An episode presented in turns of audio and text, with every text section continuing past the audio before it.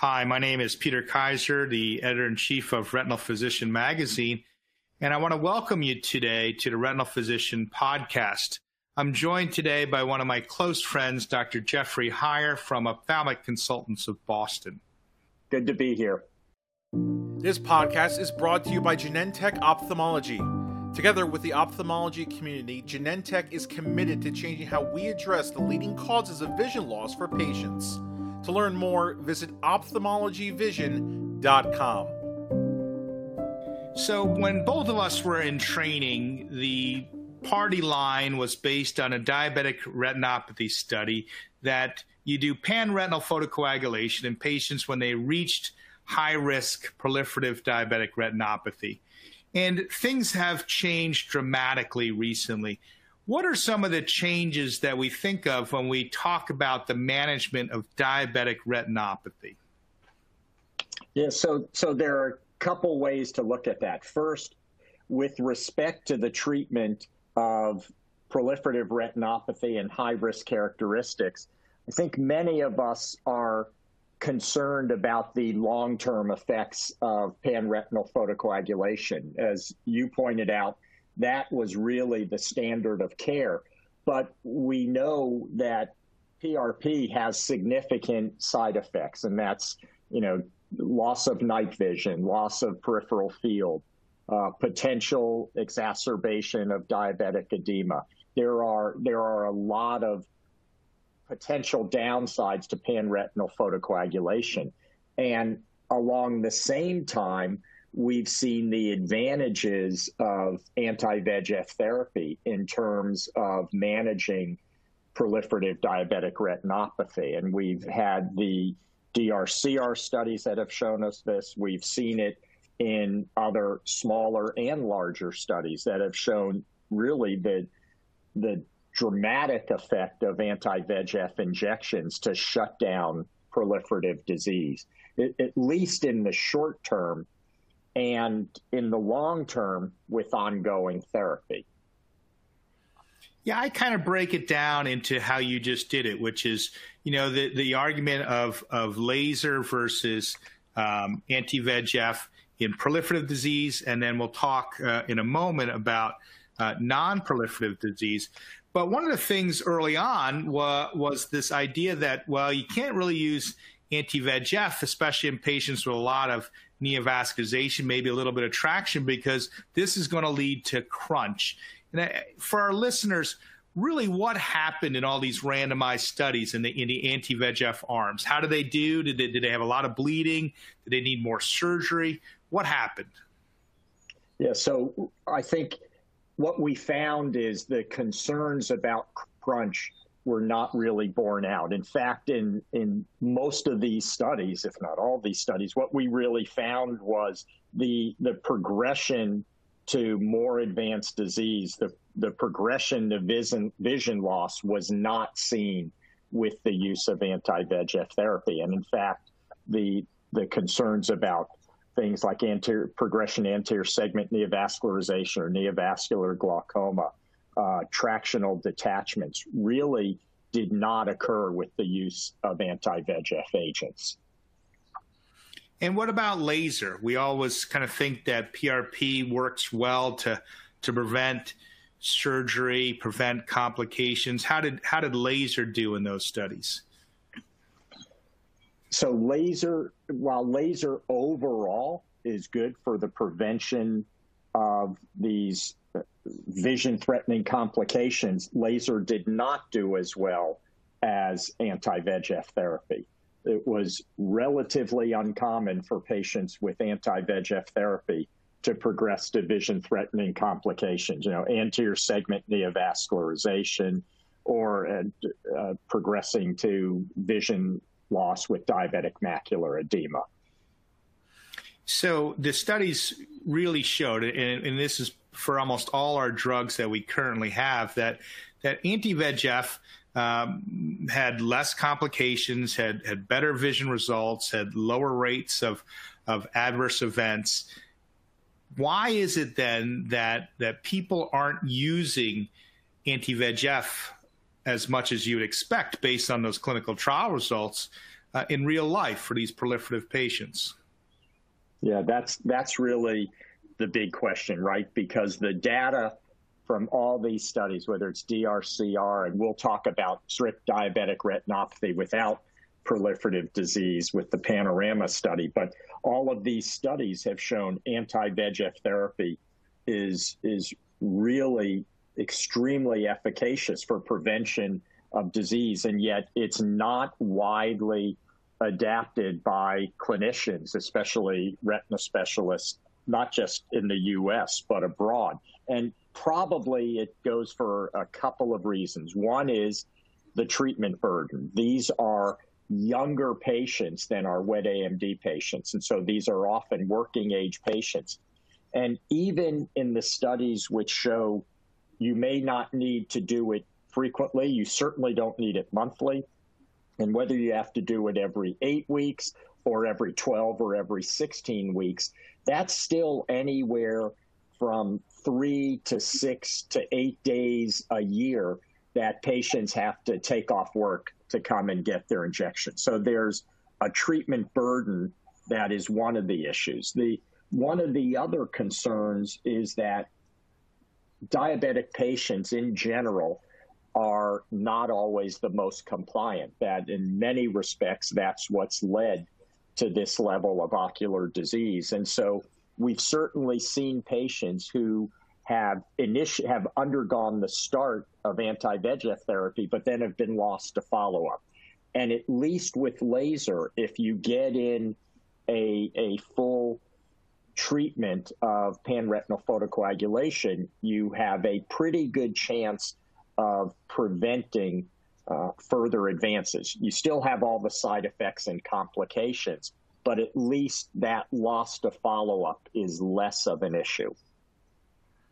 Yeah, and you bring up a great point, which is, you know, when we treat, say, patients with diabetic macular edema, we have something we can follow. We can follow their OCT, we can follow for changes say, for example, you have a patient with proliferative disease, you give them a few anti VEGF, the, the hemorrhage they may have had, the neovascularization is improving, maybe becoming fibrotic. You know, what do you use as sort of biomarkers to determine can you extend the interval? Should you stay at a fixed interval? You know, walk us through the head of Dr. Heier when you're treating a patient with proliferative disease with anti VEGF. Yeah, that's that. That really is the challenge. So what I try to do if so if it's somebody that's new, I will treat them with anti-VEGF and we'll start off with a series of injections starting off monthly and then slowly spreading out and maybe going to every 6 weeks to every 8 weeks and making sure we one don't see the development of edema but also that we're not seeing the development of retinopathy or progressive progressive retinopathy. The problem is that ideally, I would like to be able to see at some point down the road that I can get a fluorescein angiogram, a wide field angiogram, and document that there is no further neovascularization, that ischemia is stable. And that's challenging because as long as they're undergoing almost any degree of anti VEGF therapy, it's going to be hard to show that. So for instance, I have a patient that, interestingly enough, I shared with David Boyer, who want, wanted to get pregnant, had proliferative disease, and we wanted to get her through that part. She she did not want laser. She was adamant she didn't want laser. She said, "I'm too young. I don't want those problems." So we treated her, got her stable, and then I held her off any anti-VEGF therapy for six months, and did Uh, a fluorescein angiogram at that point to look for any signs of progressive disease and didn't see any and said, you know, I think this is as safe as we can be right now for you to try to start a family, which in fact she did. But if you know, if you're looking at an angiogram, say you do and you do anti-VEGF therapy, if you do it at three months or even four months, you may still have the strong impact of the anti VEGF agent and really not see any disease. But that doesn't mean they're well controlled yet. So, my patients here in Cleveland, many of them, it, it's hard to convince them to even come in for one injection, let alone a series. are there a certain patient group that you would recommend this type of treatment? And and conversely, are there a certain group that you'd say, look, you know, we're just going to do laser? Yeah, there without a doubt. So I, I agree with you. There are certain patients that come in that have demonstrated reliability in terms of their visits for for years and they're highly committed to taking care of their disease their a1cs tend to be under better control at least at least now over the past couple years their high blood pressure or hypertension appears to be controlled i think those may be good candidates on the other case if you have people who missed visits who have been lost to follow up for any significant lengths of time their A1Cs are not well controlled. Those are probably high risk candidates for not maintaining the follow up. And the fear there is you give them one or two anti VEGF injections and then they're lost to follow up. I think, you know, it's interesting. I was looking at the last year's PAT survey and from the ASRS, and it, the while about 35 to 40 percent of clinicians are still doing PRP alone. It's interesting that over 50 percent were doing a combination of anti-VEGF therapy with pan-retinal photocoagulation. That they'll somebody will come in, they either have some bleeding or they look like they're they have high risk proliferative disease, lots of neovascularization. That's a good patient to initiate anti-VEGF therapy but then after a series of shots, deliver pan-retinal photocoagulation. So you may have the long-term control without the concern about compliance. And while we don't have a lot of data supporting that, there aren't a lot of studies that have shown that exact approach. More than half of our our colleagues do that. And interestingly enough, at least on last year's study, um, only 5 to 9% of clinicians were doing anti VEGF therapy alone.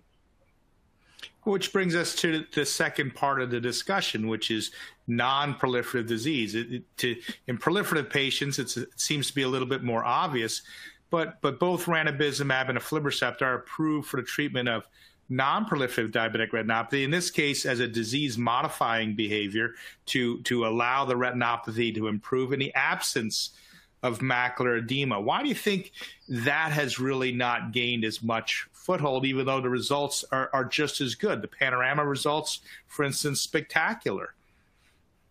Yeah, I think I think this comes even more to the the treatment burden without uh, an immediate gratification. So these are patients who are typically asymptomatic.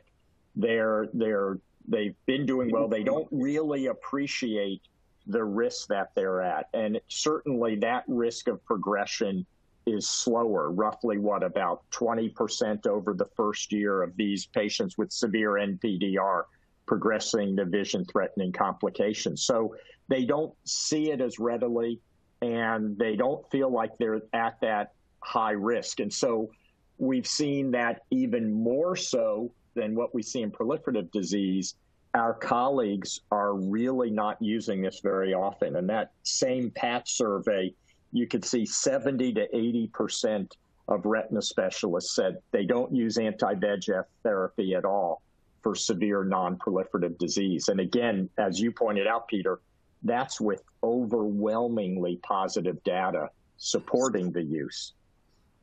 Yeah, I couldn't agree more. The, the data is is as as powerful as it is um, it, it is surprising that more physicians don't do it. But I think you, you really hit the nail on the head, which is a lot of these patients got into this situation because of their poor glucose control and they're in general working aged patients. So to get them to come in for these relatively fixed dosing um, and get an injection in the eye, it, it, it definitely is a hard sell. So hopefully in the future, when we get some of these longer acting agents, maybe um, other devices, we'll see the use of those devices in these patients with diabetic retinopathy. Jeff, I really appreciate your time today with our listeners learning about the current treatment of diabetic retinopathy. And I hope our listeners will turn up in the future at a retinal physician podcast. Thanks for being here with us, Jeff. Always a pleasure to speak with you, Peter. This podcast is supported by Genentech Ophthalmology. Genentech continues to work with the ophthalmology community to advance the understanding of serious eye disease, uncover new therapeutic options, and transform patient care. Learn how at ophthalmologyvision.com.